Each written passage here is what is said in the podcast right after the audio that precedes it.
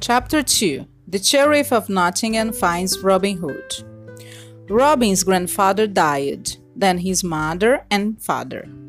After 25 years, Robin was Lord of Gamwell and Locksley, and lived in his father's home, Locksley House. The village people liked Robin Fitzooth. He is a good man, they said. No man, woman, or child is hungry on Robin of Locksley's lands. Not all lords were so kind. The worst person was the greedy sheriff of Nottingham. The sheriff took everything from the villagers, and often these poor people were very hungry. Robin listened carefully to the stories about the sheriff. He sent food and clothes to the poorest families. At about this time, people began to tell stories about the, a robber. They called him Robin Hood. The sheriff is a hard man, they said. He and his rich friends take everything from us.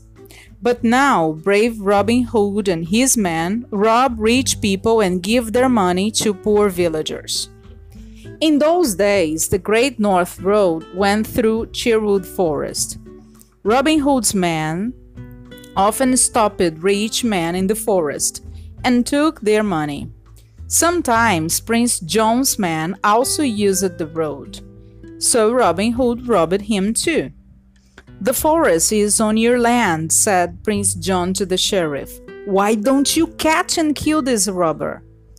It is not so easy, answered the sheriff. The village people don't want to tell me much.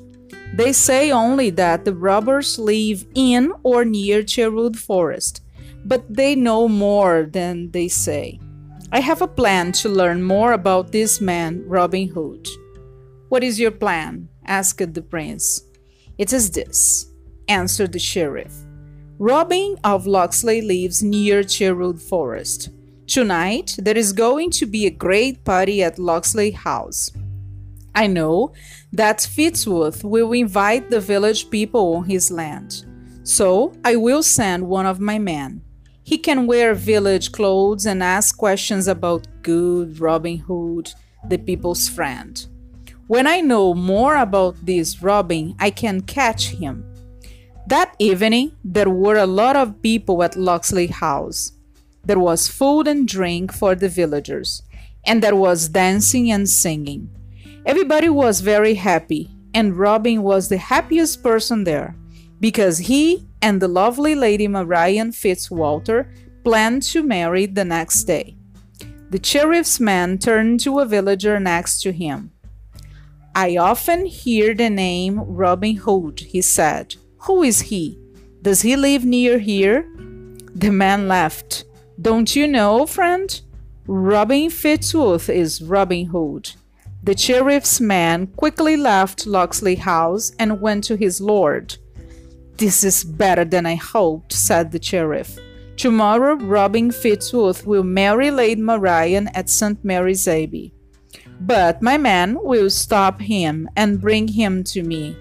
Prince John will kill him and give me Fitzooth money and lands. Lady Marian's family is also rich. She will not marry Robin, so perhaps I will marry her. Yes, tomorrow will be a great day for me.